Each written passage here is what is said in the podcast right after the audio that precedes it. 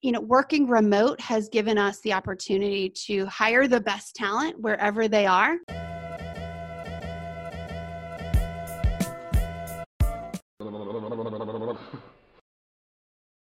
Let's deep dive here because it's so important that everybody on the team knows exactly on Monday who's doing what today and what's the focus of the week. Now, in the remote world, not everybody knows how to do it. So you are remote. We were remote from the very first second when we started, and we are on four continents. So um, let's let's share a little bit with the audience. What are the first couple of things that we did install that we couldn't live without? In our case, we have one project management space. Everybody sees what the goals are and what the tasks are. When they're done, they're clicked, and then I automatically get in our communication space, which is also Slack in our case. And there is a channel there, it's called Asana. And via another app called Zapier, we automated that um, when one task in our project management system in Asana is completed, I get a, a small one sentence in Asana. Diana completed uploading the video on YouTube. So uh, everybody knows, and this is accessible to everybody, and it's in real time. Yeah. Same thing for the main operations. The main operations means a new client bought an online course or they bought an online consulting. We get exactly from the operations uh, to Asana exactly uh, in real time one sentence this person just bought this one so everybody knows ah that's the trigger for the next uh, tasks because when you are not in the same room you need something that creates real-time information in one place that is accessible to everybody yeah, and I love you use the exact same tools we do Zapier, Asana, Slack. Uh, we do not, and this is just a rule that we have for our business, but we do not give tasks or uh, I like to say outsource outcomes and not tasks, but we don't set outcomes in email. I'm not sending a bunch of emails, do this, do that, do that. So everything is lives in Asana. That is the sort of single source of truth for what everyone's working on. And then another thing that I would add to that is to make sure that you are, as a team, you have feedback loops. So you are using Zapier and Asana and Slack to close the loop, right? You don't have to worry if Diana did the thing because it's going to tell you when she gets that complete. So, having those short feedback loops are really important when you're virtual so that no one is sort of stuck wondering did the baton get passed? Is it my turn to pick up the helm here or what? So, that's really important. And then I would also add to that one thing that we implemented, and we've uh, we've sort of filtered in and out of this. When we're working on a really big project we do it and we're doing it right now in our company but we have a 10 minute stand up meeting every day. So everyone's cameras on on zoom and i just simply ask three questions. What did you work on yesterday? What are you working on today? And what are your impediments to progress? Right? So everyone knows who what everyone on the team is doing and if there are any impediments to progress we get that nipped in the bud right then and there right? So no one's like oh i'm sorry i was waiting on you to give me that copy for that facebook ad. Like nope here's the copy or i'll get it to you in 10 minutes right? Those are the kind of feedback loops that are really important again in this virtual remote space. This is beautiful. The daily huddle or the daily stand up is a very important practice and i would like to also to add that if you are all in the same time zone, you can do it really the same time. Like um, it's a call at the same time of the day, it's 10 minutes, wonderful. And everybody synchronous. It can also happen that like we that you are on four continents, we have very different time arrangements. So there are also apps for that to do the daily huddle just in an asynchronous way. Means whenever you wake up, you do it. So at your eight o'clock, you do it. At my eight o'clock, I do it. Or whenever it suits me during the day, I will do that. And it is shared with everybody. The important thing is that everybody knows what's going on. And if you have an impediment, that you can address it uh, quickly. Yeah. And, um, and to share needs and to share the focus. That's important. And technology makes it possible even if you are in very different time zones that usually would never get together well it's possible to do it everybody on their time and, and whenever they are you want to make your sales more repeatable and reliable Do you want to have less volatility and more growth in your revenue per month? At Strategy Sprints, we do only one thing strategy in sprints. Strategy means having more revenue through a better offer. In sprints means having more energy in your team every week.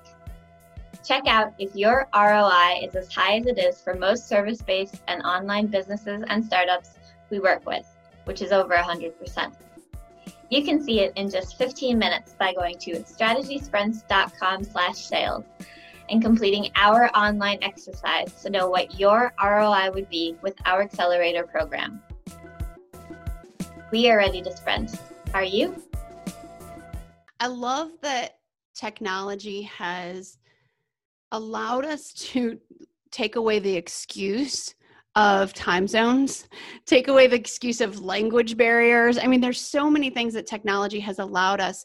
Uh, you know, working remote has given us the opportunity to hire the best talent wherever they are, right? We used to be so constrained to like my 10 mile radius around my home or my office.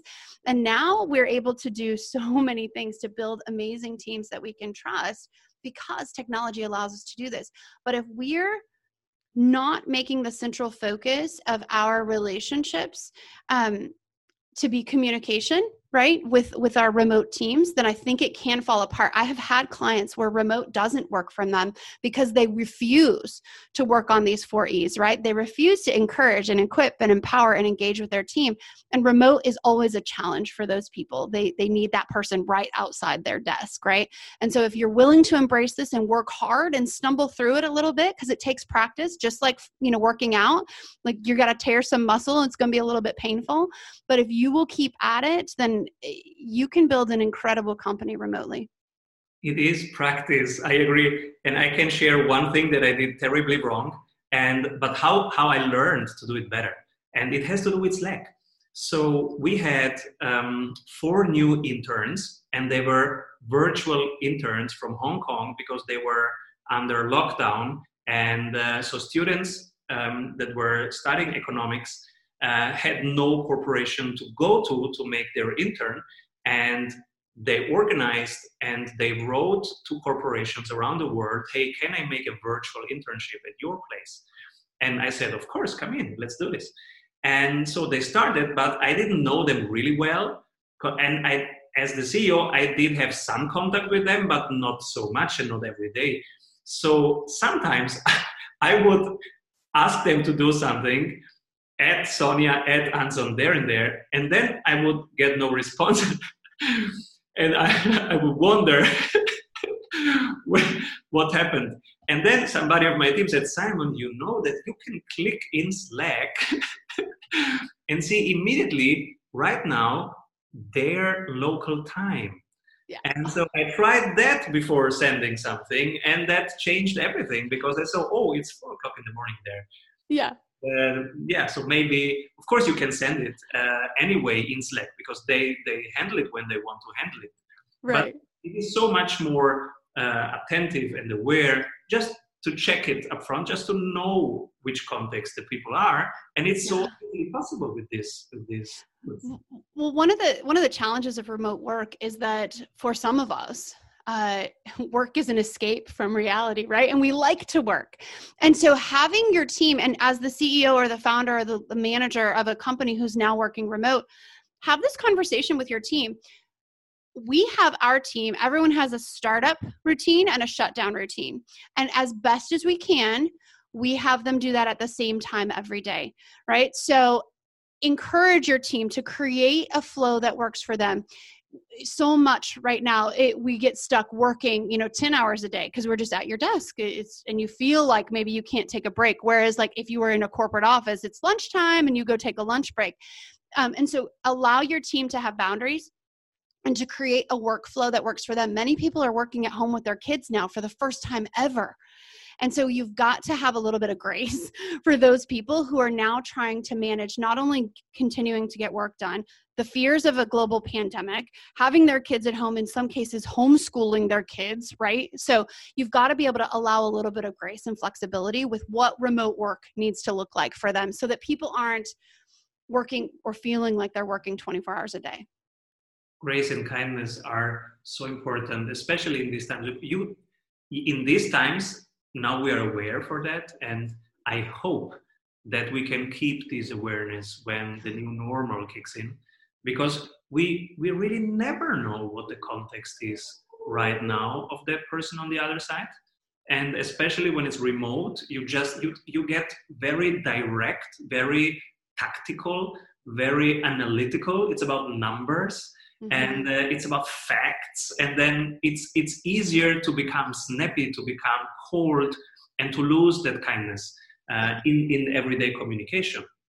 Yeah and it, you know if we go back to week one that i was here relationships in the end need to trump right technology. They need to trump like what we are doing. And if we will just focus on understanding getting to know our team engaging with them and understanding that their kid has ADHD and they've never had to homeschool them before ever. And now they're trying to be a good employee for you but also be a good parent to their child. Uh, it tends to make us a little softer right? And and that data or the kpis need to matter a little bit less in a time like this. And hopefully, like you said, that will sort of shift into us having just a better understanding of humanity as we go forward. Beautiful.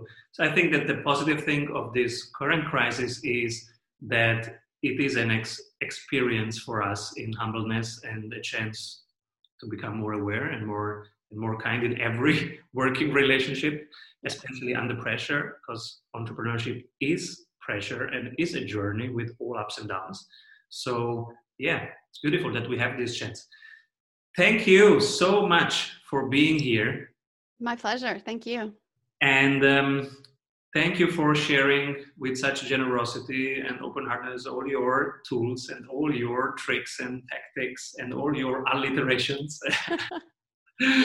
Glad to be here. Thanks. Yeah. And bye bye. Bye. We all know that working in sprints is better, but how do we know what we should work on? You're in luck because we have a 15 minute exercise that will give you complete clarity on where to take your project next. Go to strategysprints.com slash sales to complete our short exercise and meet one on one with an expert sprint coach to identify your number one bottleneck. Hey everyone, I hope you enjoyed that episode of the Strategy Show.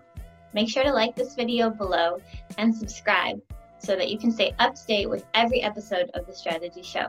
Get daily CEO tips from CEOs for CEOs.